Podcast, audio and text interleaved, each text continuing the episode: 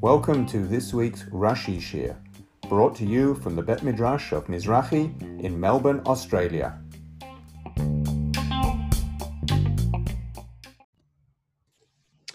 So, welcome to this week's Shiur on Rashi. We are up to Perik Tet Vav, which is the story of the Brit Ben Abatarim, arguably the most seminal event in Jewish history because it leads to everything else, at least the way the Midrashim and Rashi explain it. And we are in the middle of Pasuk Tet Vav. So after Hashem tells Abraham uh, that there will be a period of 400 years when his descendants will be in a land not theirs, and that will include a period, this is the way Rashi explains it, of exile in another country and slavery and oppression there. And then they will come out of that country.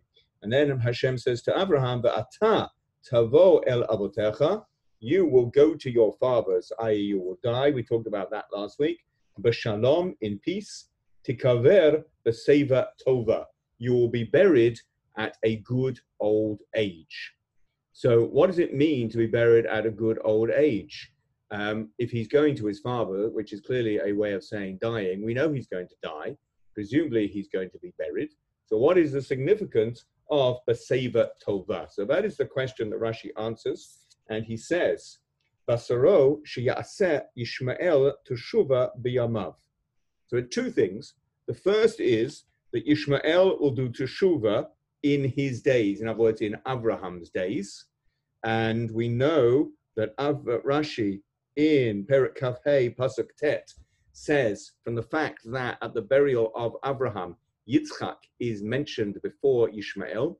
Rashi explains that that means Yitzchak, sorry, that Ishmael deferred to Yitzchak, even though Yitzchak was the younger son, and that was the proof um, that Ishmael did teshuvah. And says Rashi, that is the Seva Tova, that his son, who had gone bad, will become good again. And then he says, Velo yatsa Esav letarbut ra'a bi'amav. And Esav, his grandson, who overlapped uh, with the life of Abraham, did not go out to bad culture or bad practice in his days, in Abraham's days. Now, we know that Esav, according to Rashi, was a very bad person. And on the day that he came to eat the soup that Yaakov was making, Esav, according to Rashi, had done a number of bad things that day. And Ya- uh, Rashi explains that Esav was, sorry, Yitzchak, sorry again, Yaakov was making soup, it, soup with lentils, which are round because it was food for mourners, because Abraham had died that day. And um, that was the day that the, the soup was sold, and that was the day that Esav did a lot of bad things. And says Rashi here that Esav did not go to bad things until that day, until Abraham died. So while Abraham was alive, his grandson was still a well-behaved young man. Continues Rashi, Uleficha mate chamesh shanim kodem zamano. And therefore, Abraham died five years before his time. So how do we know his time was an extra five years? Because Yitzchak died at 180 and Abraham died at 175. Yaakov died at 137, I think. Yes, no, 147. That's right, 147, um, which is 33 years less than um, 180. And there's a story that he was punished when uh, Yah, when Paro asked him how old he was, and he replied, saying, "My life has been very bitter. The number of words in that pasuk is 33." So ya- Yaakov lost 33 years from his life, hence he died at 147. So whether we go into that quite midrashic analysis or not, we have Yitzchak living at 180 and Abraham living at 175.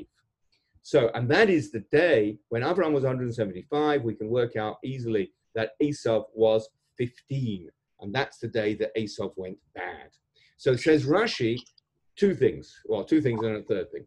Um, I'll come back to the first two things. The third thing is Rashi says, in order to establish that Esav didn't go bad while Abraham was alive, Abraham had to die five years early. So, number one, Rashi is answering a side question. why did Abraham die five years younger than um, There seems to be some sort of correlation between tzidkut and long life. And if Yitzchak merited 180 years, why didn't Abraham merit 180 years? So he's answered that question. Avram had to die early so that he didn't overlap with Esav going bad. You could ask, why didn't Hashem delay Esav, uh, Esav's going bad for another five years until Abraham was ready to die at age of 180? So the Mephorshim asked that, and they answer saying everyone has Bechira, and Hashem never takes away that Bechira. So Esav had the Bechira, the free will to choose his own path, and he chose at the age of 15 to choose a bad path. So I, I don't think that Rashi is just giving us interesting biographical information. He brings this point to confirm what he's just said. He's confirmed that Yitzchak, sorry, Esav did not go on a bad path while Abraham was alive, and we can see that from the very fact that Abraham died at 175. So that bit about Abraham's death date, Abraham dying five years before his time, I think Rashi brings to confirm, to back up what he just said about the Seva Tova, the good old age, being that Esav did not go bad in Abraham's lifetime. So that's the third thing that Rashi said. Let's go back to the first two. So what does it mean that he had a good old age? Number one, his son did teshuvah. Number two, his grandson didn't go bad. And presumably all the rest of his offspring didn't go bad or, or had done teshuvah. The rest of his offspring were the six B'nai Keturah, uh, whom we'll learn about uh, in a few Sedra's time, probably several weeks' time. Um, they went off to the east. We don't know anything about them. Um, the implication from this Rashi is that they didn't go bad, or maybe if they did go bad, that wasn't a concern to Abraham because they were far away. Um, Yitzchak is his son. Obviously, he was good. Yaakov is his other grandson. Obviously, he was good. So that just leaves Ishmael and Esau. And the good old age is that Ishmael did teshuvah and Esau hadn't gone bad. I was wondering if there's some sort of drasha here about how one generation did go bad but came back, and that's Seva Tova, when your son does teshuvah, and in another generation for your grandson, the Seva Tova is he didn't go bad in the first place. Uh, I think there's an interesting contrast and complement there, but I'm not quite sure where to go with that. But anyway, the point is that Rashi is explaining what is the Seva Tova. Why do we have to be told? Why does Abraham have to be told that he'll have a good old age? And what does it mean? Continues the Pasuk. So, again, the, the main theme that we've just covered is that there will be exile for, for, for a total, uh, uh, in a land not theirs and in slavery for a total of 400 years. And then in Tet Zayin, the promise of the Brit Ben Avatarim continues with the Dor Revi'i Yoshivu Hena. And the fourth generation will return here, Kilo Shalem Avon Ha'emori Ad Hena, because the sin of the Emorites will not be complete until then. So the big question is, who is the fourth generation? The fourth generation of what? Of whom? And when do you start counting? And the different Mephorshim have different answers to that question. Rashi's answer is like this. Mitzrayim. After they are exiled to Mitzrayim, yehi sham shalosh dorot. There will be there four generations. But V'haravi yeshuvu le'eretz hazot. And the fourth will return to this land. Now, there's a few things already that he said, but let's just deal with the last one.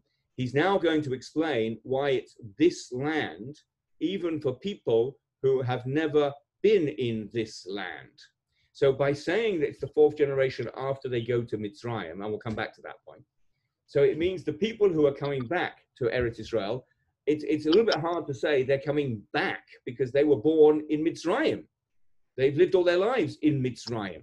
So what does it mean? Yeshuvu, they will return. And what does it mean? Hena, they will return here. So Rashi explains that with his next words. Lefi, shebe Eretz Canaan Hayam medaber imo.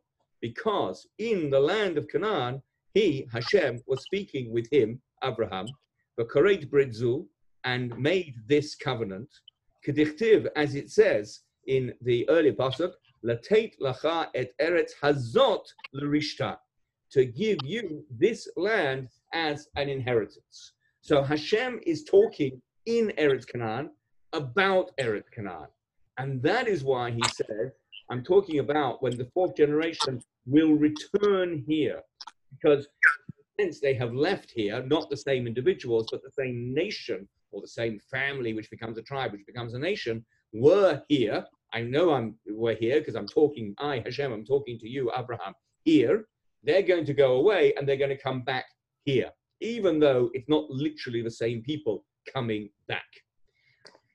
Now, this really follows the first thing, but the Dor Revi is the fourth generation after they have been exiled to Egypt.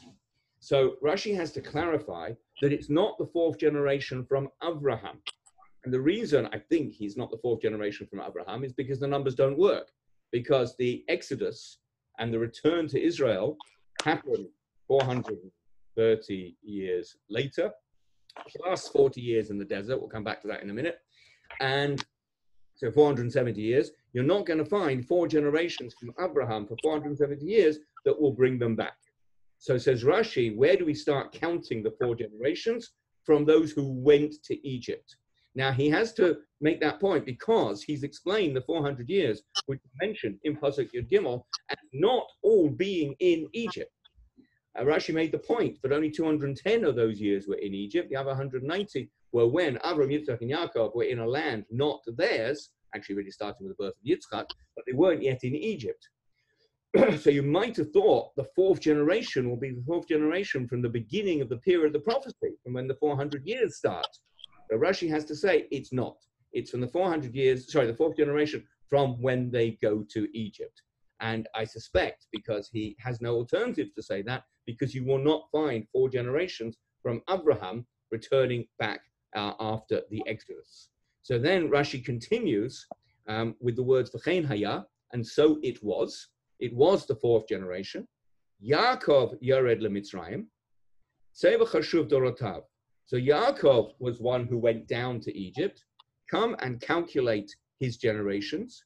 Yehuda, Peretz, Chetzron, the Kalev ben Chetzron, Miboy Haaretz Haya. Interestingly, he doesn't count Yaakov because either because Yaakov is not a generation, he's just a family, or he actually is an individual because he counts his son Yehuda as the first generation. Yaakov is just an individual, that doesn't count as generation. Or it was because it was the very end of his life, it was the last 17 years of his life, and that doesn't count. So either way, and the Mefarshim explained that Rashi is not counting Yaakov, but the first generation is Yehuda, the second generation is Peretz, the third generation is Chetzron. These are all part of the official genealogy of, of Yaakov and Yehuda. And Chetzron has a son called Kalev. By the way, you might recognize Kalev as Kalev ben Yefunah, because that's what he's called when he's one of the Meraglim, um, week, uh, Sedra next week for those in Israel, the following week for those outside of Israel, talks about Kalev ben Yefunah. And we know he goes into Israel with Yehoshua because there's a whole story about what he does when he goes into Israel with Yehoshua. So Kalev ben Chetzron is what he's called in Divrei Hayomim.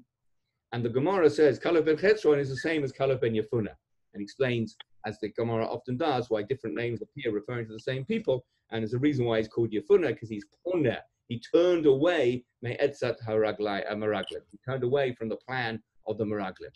So that's why he's really called Kalev ben Chetzron, but he's also called Kalev ben Yefunah. And we know that he is the great grandson of uh, Yehuda, and we know he goes into Eretz Yisrael.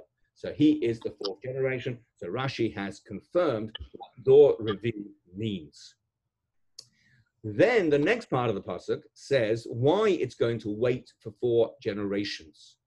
Ki lo shalem avon ha'amori ad The sin of the Amorites is not complete until then. So we learn from this a little bit about how Hashem acts in the world, how he punishes. Says Rashi, uh, Kilo um, Shalem Avon Ha'amori Lihiyot Mishtaleach Be'aratzo, but they should be sent away, exiled from their land, ad otozaman, until that time. So first of all, we have to say that the Emori, which is one of the seven nations, very soon we'll count how many nations there are, and it's not going to be seven, but at the moment we'll say it's seven. So the Emori is only one of the seven nations, but in many respects, it's like the chief one. Um, there are many examples of how the main issues that Abraham has or Klal Yisrael have with the nations in Canaan is the Emori. So that would explain why the Emori is mentioned here distinctly. So um, continues Rashi, She'ein HaKadosh Baruch Hu nifra min ha'umah ad shetitmale se'eta. Because Hashem does not punish from the nations until se'eta, their measure, actually means a se'ah, which is a measure of uh, grain, until their measure is full. So it seems that we're learning a theological principle here that Hashem waits until people have sinned enough to get a big punishment. But it's only min ha'umat from the other nations. We know from other places that Hashem doesn't deal with Klal Yisrael in that way, but as a sign of chesed, He punishes us as we go along. Why is that a chesed? So we can learn and we can do teshuvah and we can correct what we've uh, done and we can correct a small transgression before it turns into a big transgression. Hashem does not have the same uh, chesed for other nations. So in the case of the Emori, i.e. the seven nations, he waits before exiling them before they fully deserve it. And they're not going to deserve it until four generations have passed. Yes, Sarah. I guess I, I know it's a Rashi shiur, but I'm wondering if the Rav would be okay to answer. What do we do with like reconciling that idea that we know that the Emori are bound to sin to a certain extent that they will warrant being exiled from the land before that's. You mean, do they have Bechira? Yeah. Is that your question? Um, I I haven't seen what other Mephoshim say on this. But my initial reaction is I think you are making the common error, if I may say, of confusing Hashem's omniscient, omniscience with a denial of Bechira. And it's a very, very old question. If Hashem knows what's going to happen, does that mean he takes away our Bechira? And the Rambam says, this is such a deep, deep, deep, deep question that it's impossible to understand. Just take it from me that we can sort it. Hashem knows what's going to happen uh, yet we still have Bechira. I um, have a, uh, came across a solution which I think is very easy, very simple. So obviously I'm wrong because the Rambam says it's too hard to understand. But it seems to me that just as when we watch a repeat of a footy match, we know what's going to happen, yet the people playing footy in the first place have Bechira. But because we are looking at it from a different time perspective, we know what's going to happen. And Hashem knows what we're going to do because, if you like, he's watching the repeat from some time in the future because Hashem is above time. So that's personally how I reconcile Hashem knows what's going to happen with everyone having free will. Now, I don't know if I've answered your question or not, because I don't know if there's a unique problem with this one. I mean, after all, Hashem says the Egyptians are going to enslave the Jews, and after that, I'm going to punish them. That's what he said in two psukim ago. Um, so here he's saying the Emorites are going to deserve to be punished. Um, does that mean he's taking away their Bechira? I don't think so. By the way, you can also, let me just throw in another answer, which is also given um, about the Egyptians, that you can say that Hashem knows the Egyptians as a whole are going, as a nation, are going to enslave the Jews. That doesn't mean each individual Egyptian, Hashem knows what's going to happen. I compare that to the radioactive decay, where we, we can estimate a half-life very precisely because we know precisely how long it's going to take for half of the atoms to decay, but we don't know which atoms are going to decay. So it could be that Hashem knows that the Emorites collectively are going to sin, but that doesn't take away the Bechira from each individual Emorite. those answers like give you something to go on? I really like that radioactive half-life example. But okay. that, I don't know, I think well, that, that's actually mine. I like it. I um, what comes to mind though is and I guess you've sort of addressed it through the pre-flood when there's this notion that God saw that man was acting wicked, wickedly and then for only then reacted to sorry i don't mean to attribute human terms to god but like reacting to what humankind were doing and like bring the flood as a consequence not knowing that like the flood's going to be inevitable but only like once seeing that humans' ah, actions well, were very wicked. Yes, it depends what you mean by yinachem. Um, the problem is that word at the end of Perak, at the beginning of Perak Vav, operation. Hashem Yinachem, which sounds like regretted what he had done. And Rashi gives a little support to say it absolutely doesn't mean that. It means change his mind, but then again, why does he have to change his mind? Um, but I think Yeah. uh, you're, you're, I hear what you say, but I think Mitzrayim is a good parallel example to this one because Hashem definitely says the Egyptians are going to enslave the Jews and he's going to punish them. And he pre- prepares the punishment long, long before the crime has been committed. Mm. Okay. Okay, move on? yeah. Okay. Sorry. Thank So- you. no, no, thank you for the question.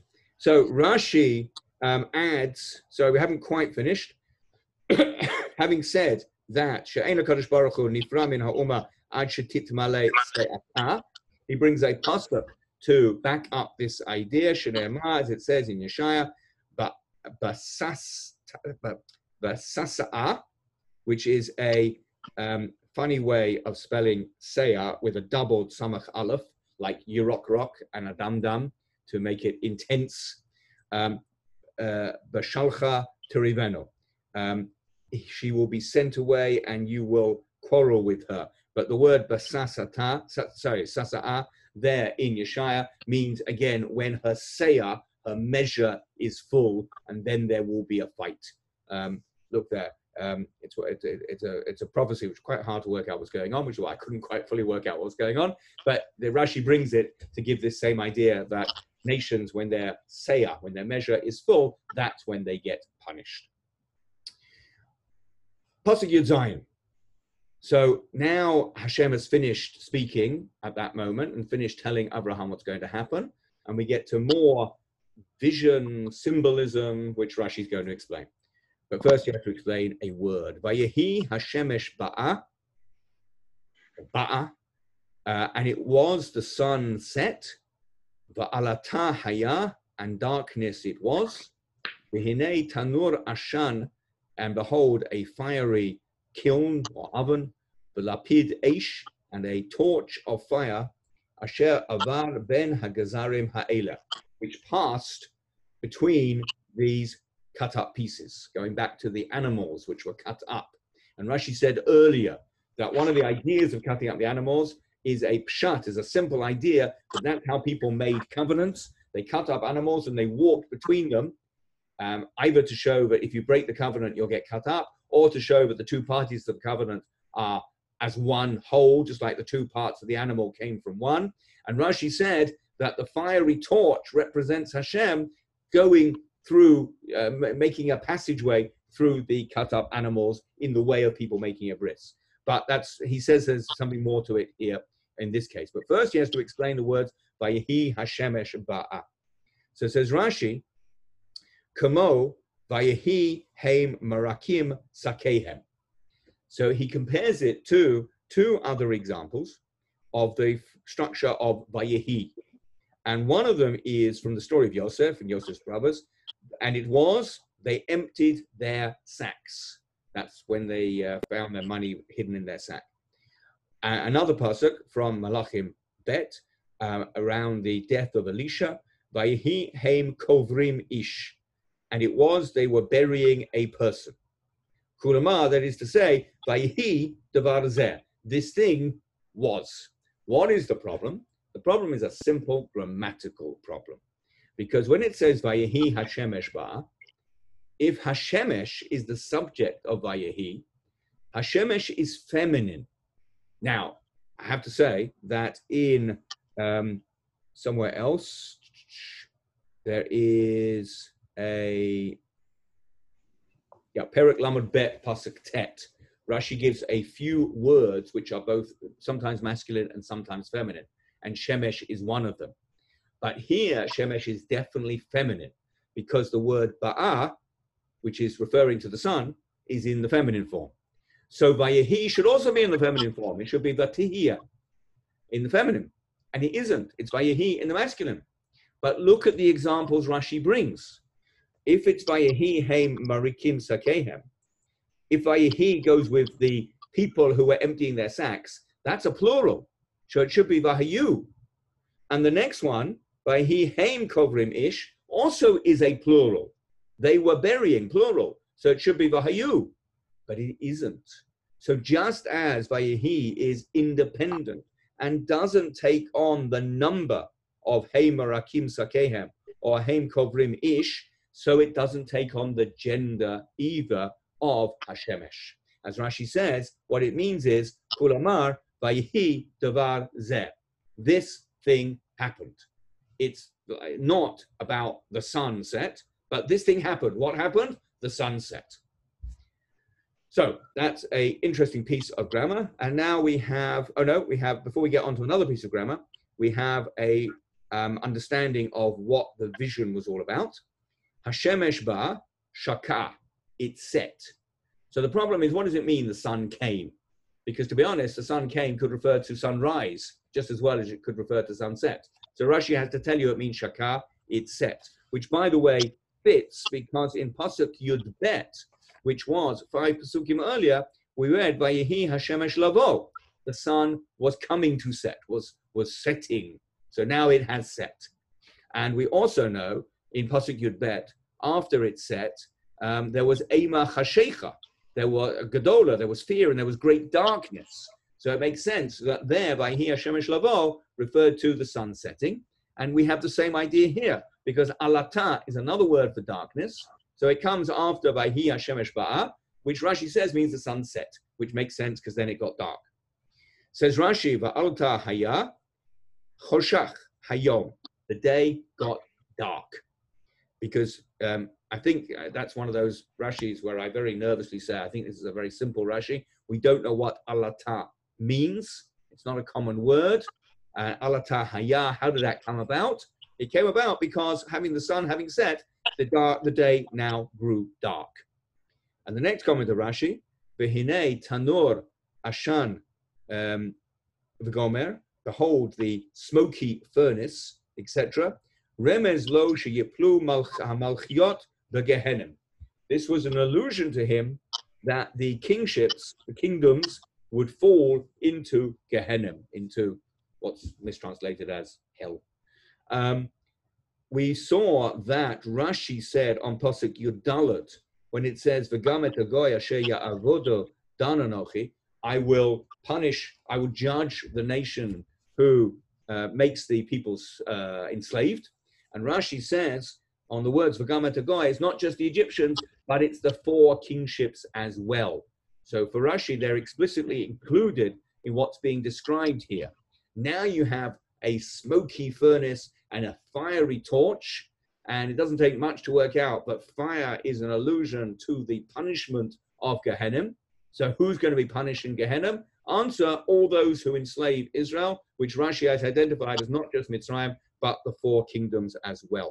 So I think this Rashi is saying, is answering the question, what is the vision alluding to. And Rashi's telling us what it's alluding to. Now we have a bit of grammar. and this is not the only place that Rashi brings this grammatical point, because he's talking about how we understand the word ba'a.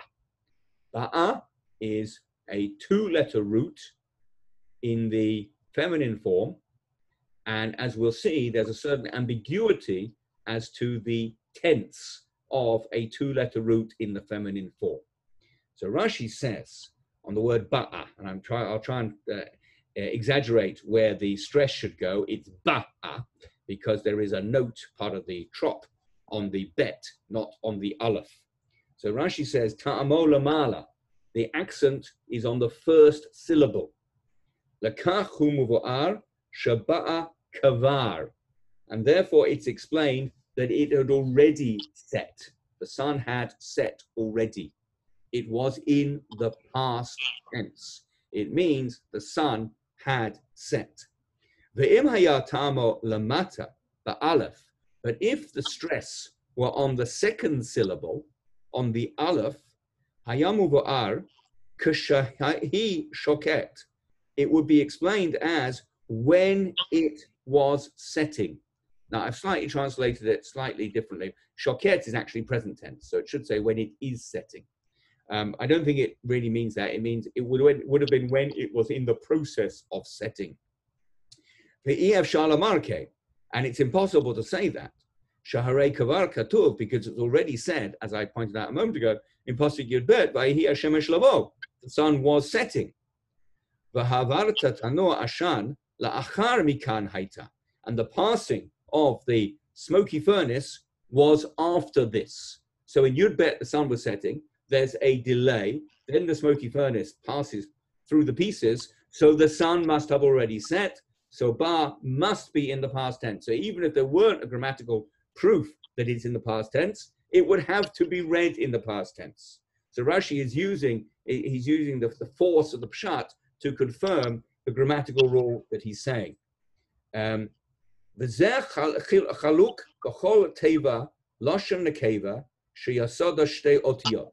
and this is a distinction in all words in the feminine gender, of which the root has two letters, kamo ba, kam, shav, and there are many others.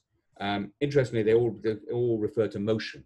Ba to come, come to get up, shav to return. They all, according to Rashi, have two-letter roots. There's a great debate between the trilateralists and bilateralists whether you can have two-letter roots, but Rashi says you can. Kashahatam lamala, when the accent is on the first syllable, loshon avar hu, it's in the past tense. Kagon zeh, like this case. Ukagon, rachel ba'a, Rachel had come. Now, um, I'm saying had really to emphasize that it's in the past. I don't mean it's in the pluperfect. But Rash, Rachel had come with the sheep when she met, um, when, when uh, Yaakov, when she arrived at Yaakov and Yaakov kissed her and then he rolled the stone off the rock. Kama alumati, my she, my um, uh, bundle of wheat got up. Uh, that is Yosef repeating his dream, past tense. Um, feminine verb, two letter root. So the accent is on the first syllable because it's happened in the past. Hine shava yivmatech. Behold, your, uh, doesn't really mean yibum, your co wife has gone back. That is what Nami said to uh, Rut regarding Orpa had returned and Rut didn't.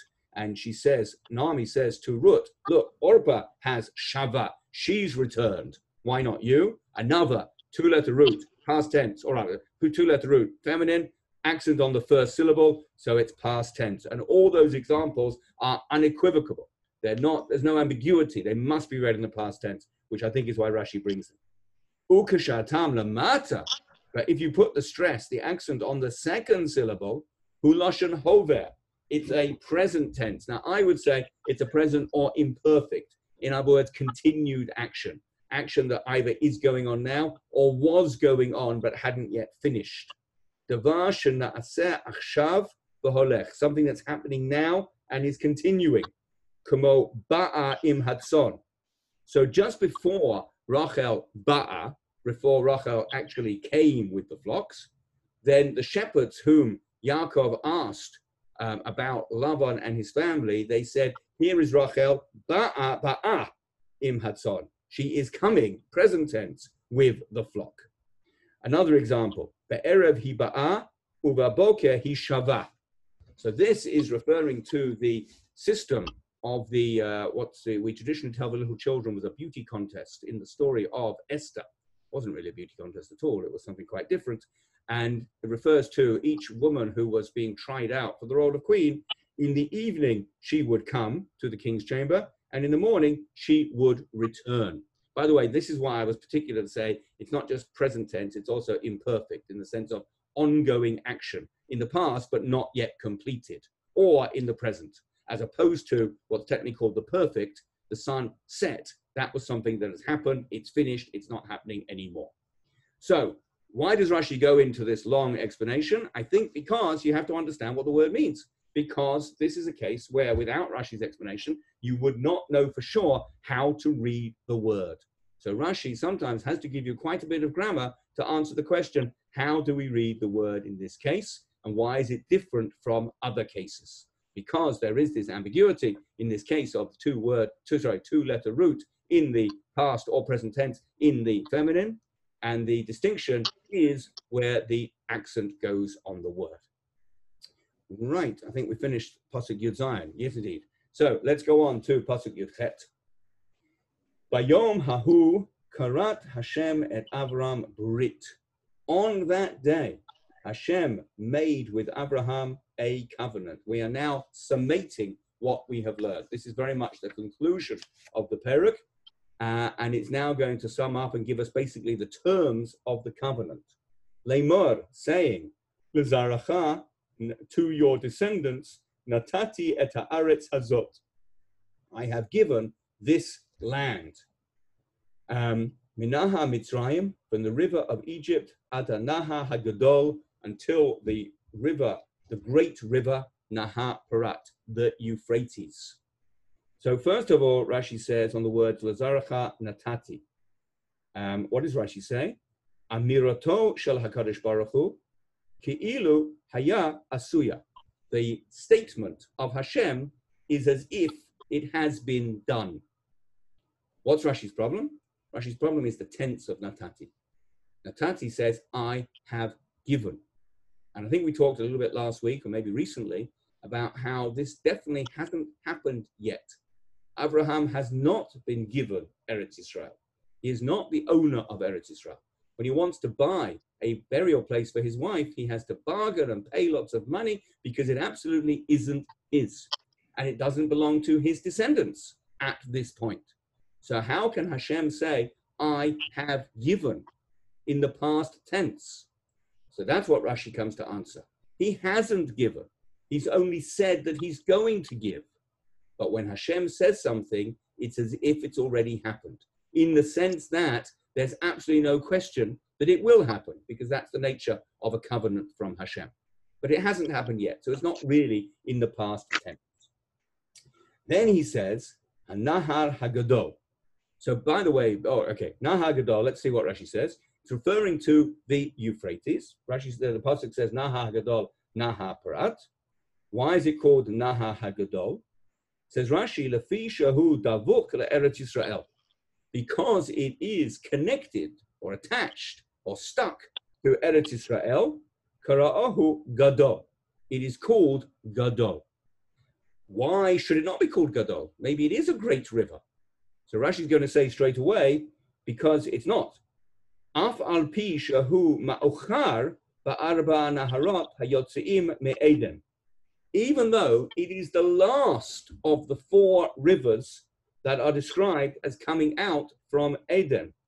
Shneema, as it said in Perik Bet Pasuk Yud Daled, Bahanaha Haravi Hu Parat. The fourth river is Parat.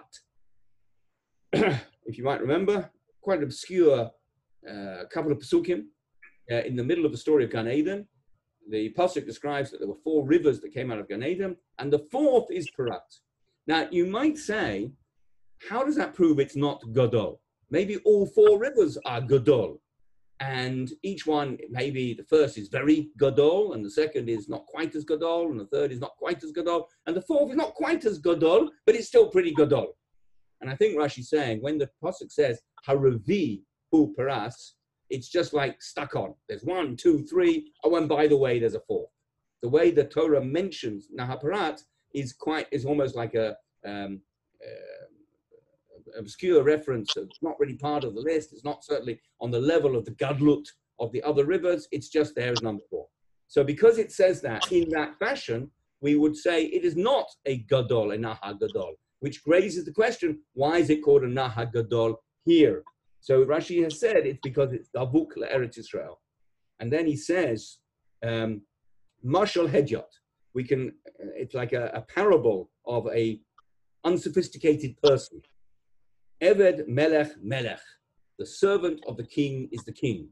That means if you come across the servant of a king, because he or she is the servant of the king, you must treat them with respect you must treat them with honor, even though they're not the king, but because they're attached to the king, they get in on the level of honor that is required.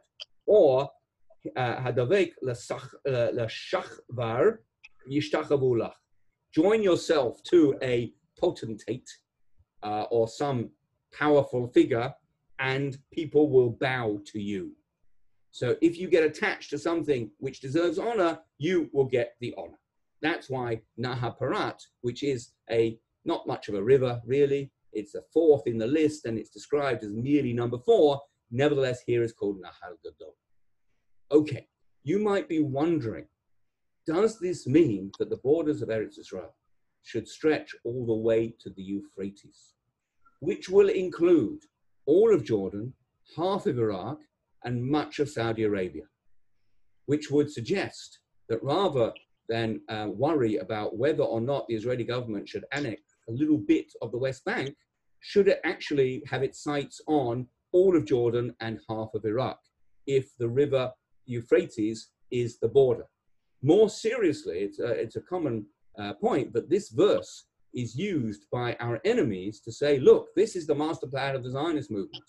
From the Nile to the Euphrates, Israel's got its eyes on all of that land, and Israel is, based on its belief in its God given right, uh, trying to make a huge empire and take over a vast amount of territory.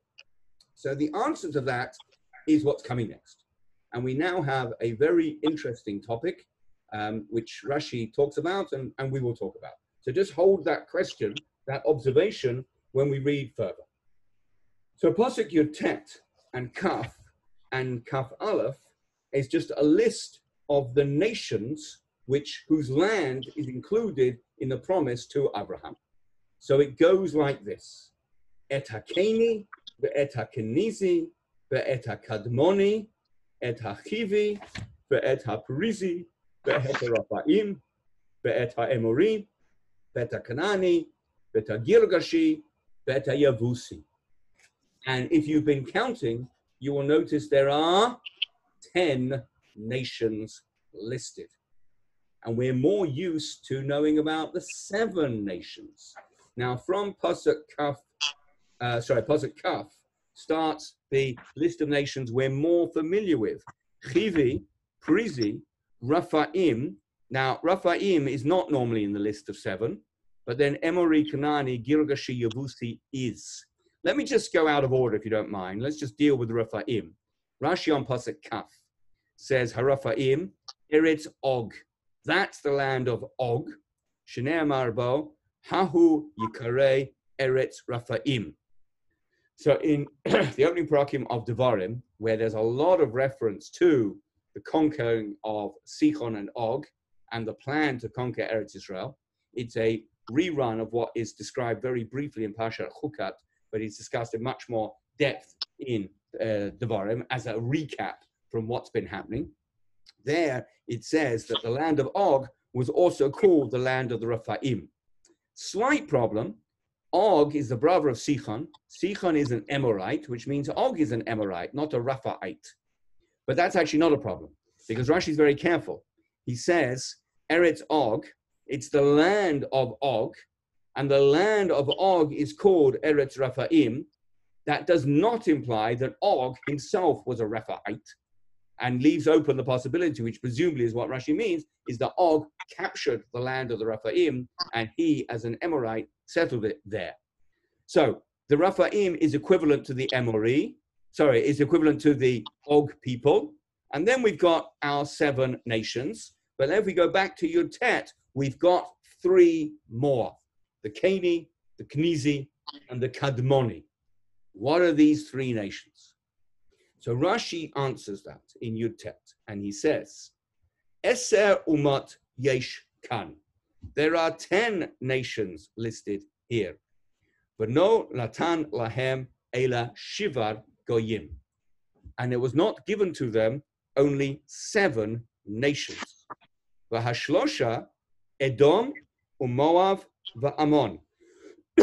and the other three out of the ten were given to Edom, Moab, and Ammon, the Haim, Kini, Kenizi, the Kadmoni. And they are the Kini, Kini, Kenizi, Kadmoni. Um, not that it means that those that the Kini is another word for the Edomites and the Kenizi for the Moabites, etc. But rather, Edom, Moab, and Ammon will take over the land of the Kini, Kenizi, and Kadmoni. Mm-hmm. Now, why should those three nations get part of Abraham's inheritance?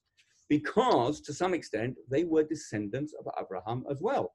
Edom is Esau, Esau is Abraham's grandson. So he's entitled to a share of Abraham's inheritance. Ammon and Moab are the children of Lot, and Lot was the adopted son of Abraham. So he's also entitled to a share of the inheritance that goes to Ammon and Moab. Now, before I carry on with this Rashi, I refer you to um, Devarim Perik Bet Pasuk Hey, where Hashem says to the Jews as they're coming through Edom, Ammon, and Moab, Al titgarubam kilo etain lachem me'artzam. Don't um, get into trouble with them. Don't make a fight with them because I will not give you their land. So this actually is in relation to Esav um, and the land of Edom. But Rashi makes the point there, Perak Bet Pasuk Hey. Um,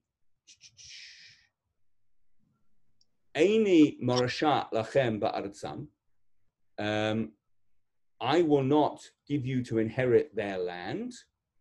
Um, I'm sorry, I've just to cover a little bit further. This is Rashi in Devarim, Perik Bet, Pasuk. He says there, Ese amamim natati lo, I gave 10 nations to Abraham.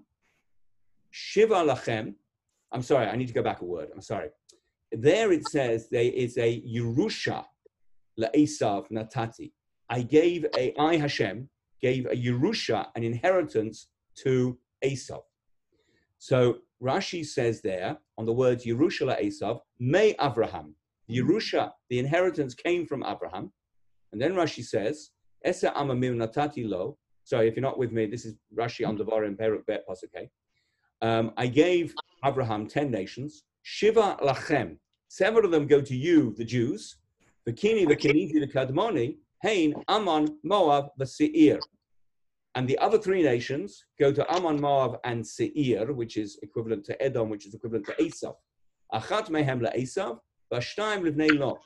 One of them to Esav, and two of them to the children of Lot. Um, in the and the reason he gives them to Lot, Rashi goes on to say, as a reward for keeping quiet when Abraham and Sarai and Lot went to Egypt, and Abraham said, Sarai was my sister, and Lot didn't spill the beans at that point, and Lot gets his reward.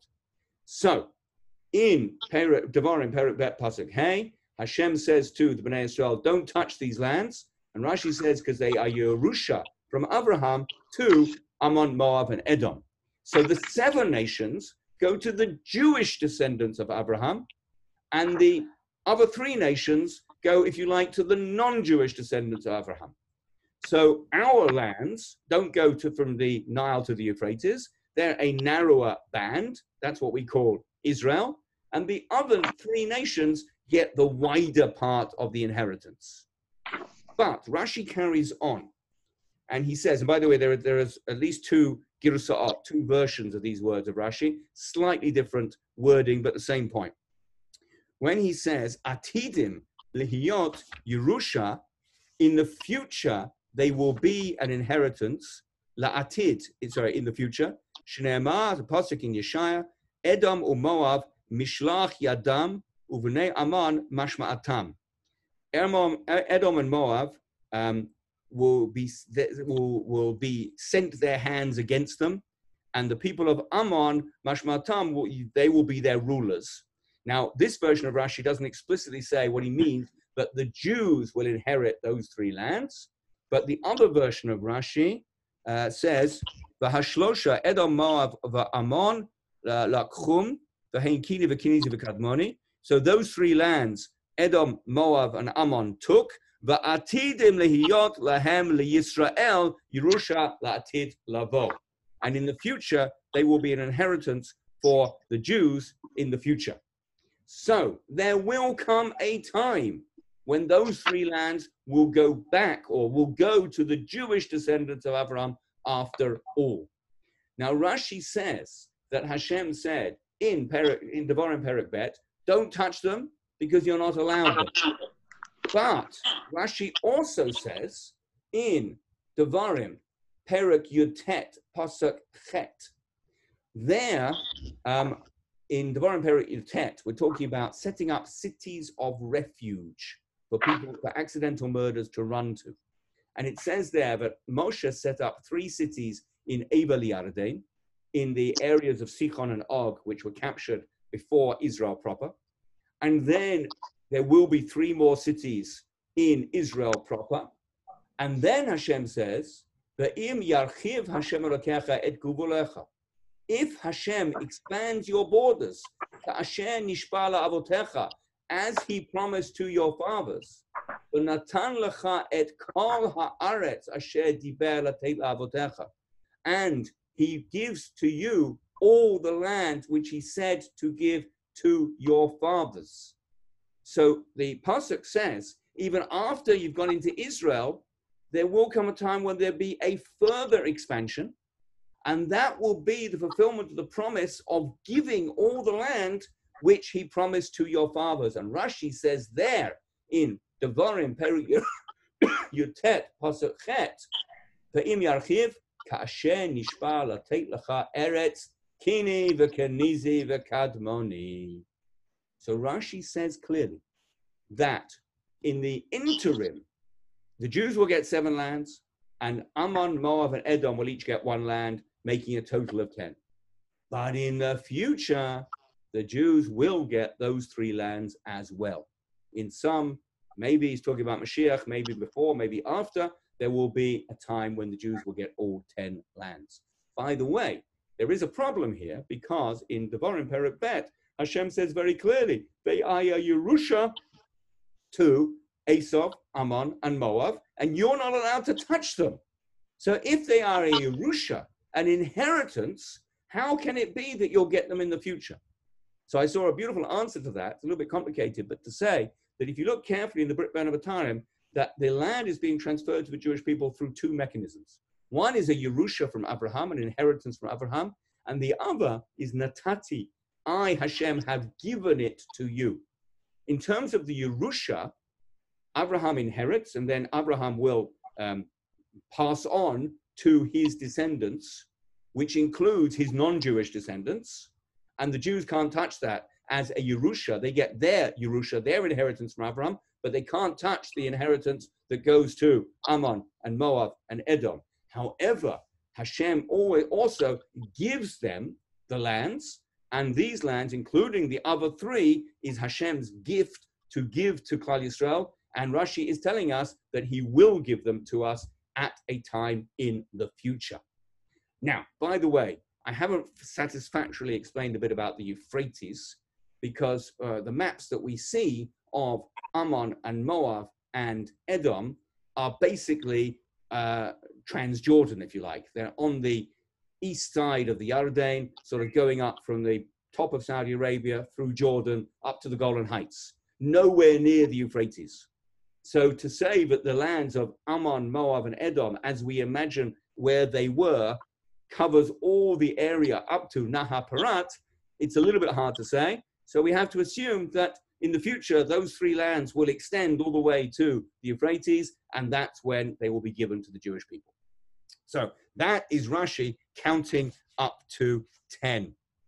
And that concludes what Rashi has to say on Perek Tet Vav.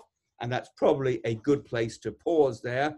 And next week, the scene changes from the macro to the micro to the domestic life of Abraham and Sarah and um, Hagar and Ishmael, etc. And that will be our theme in Hashem for next week. Are there any questions or observations? Rav? Yes, Benji. Um, can I ask, in the word Vayihi, which is an interesting word, um, I know in this week's parasha we have Vayihi where it changes like Vayihi Ha'am from Nim, and so yep. the Jews are complaining. And I'm wondering if Vayihi, I've, I've, heard, I think somewhere is often a reference to something bad about the Kam, but in the Brit, is that true or is that just in that case? I'm looking at if the Brit was a, hopefully a really good thing that happened. Uh, very good question. I haven't got an answer. So we have a that says Vahaya introduces a good thing and Vayehi introduces a bad thing. Um, it said, mean, I think I think the first source is relation to uh, Megillat Esther, Vayehi b'mei Achashverosh, and that's a bad thing. Lots of bad things happen b'mei Achashverosh. How that fits here, um, I don't know, and I haven't seen anyone on that. Um, you could say that the um, fiery, the smoky furnace and the fiery torch are allusions to bad things, although Rashi didn't say that. Rashi said, on the contrary, they're allusions to the punishment to the kingships, the kingdoms which will enslave Israel. So um, I have to say, like I often do, um, Tzorich Iyun, that needs further study. Thank you. But, uh, good, uh, good observation. if I may. Sorry? Can I ask another question, if I may, please? You can, and then. Um, thing about sorry um, about um, Nahar Prat, and I, I know that Rashi said that it was mentioned last, and that's why he says you wouldn't think it was great because it was mentioned last. Something I was just looking back at Pasuk Bet where it's mentioned, all the other rivers in Pasuk Bet talk about the land that it's connected to. Yeah. Um, and maybe, and I'll, that's when Rashi directions on that pasuk that it's Hu Prat, and the Hu is referring to Israel.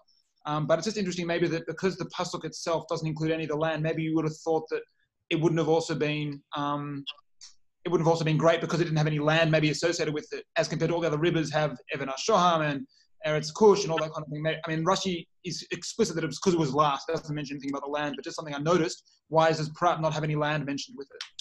Well, I, I would say, I think basically the same point, but slightly differently. I think the way yeah, we're in Bereshit Perak Bet, uh, starting in Yud, uh, which talks about one river which splits into four, and each one gets uh, the first river, which Pishon gets two psukim. Uh, the second river is Gichon, which gets one pasuk and a reference to uh, Soveva called Eretz Kush, and then pasuk Yud Daled, uh, Nahar Shlishi, uh, Chidekel, and what about that one? And then just stuck at the end of pasuk Yud Daled, the Hana Ravi Huparat. So not only is it lacking further description and a reference to a land which it goes to, but it's, I think the way, I, th- I think the reason Rashi quotes the words, the Hanaha Ravi Huparat, it's an afterthought. That was what I was looking for before. It's presented as an afterthought. You've got this great river, this great river, this great river. Oh, and by the way, there's a fourth river.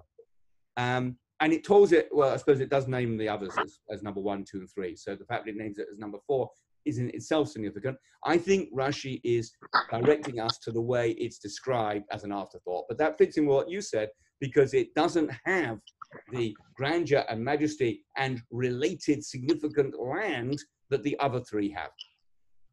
Thank you. Okay, thank you. Sarah. Um, just on that question of Vayihi, um, I think where, when it talks about that, I, I could be mistaken, but they say like there are Vayihis that are positive, like that they lead to grief, and there are those that lead to good things. But I think they conclude that Vayihi Bimays are in general bad, Ah, but some, thank you, Vayihi Renee. could go either way. Right, that would answer it. And that would explain why there's no significance in this one if it's only by Hebime. Right. Okay, Yeah. thank you very That's it. much. Okay, thank you everyone. Emir Hashem, we'll meet again in a week's time. Thank you, Rob. Thank you. All the best.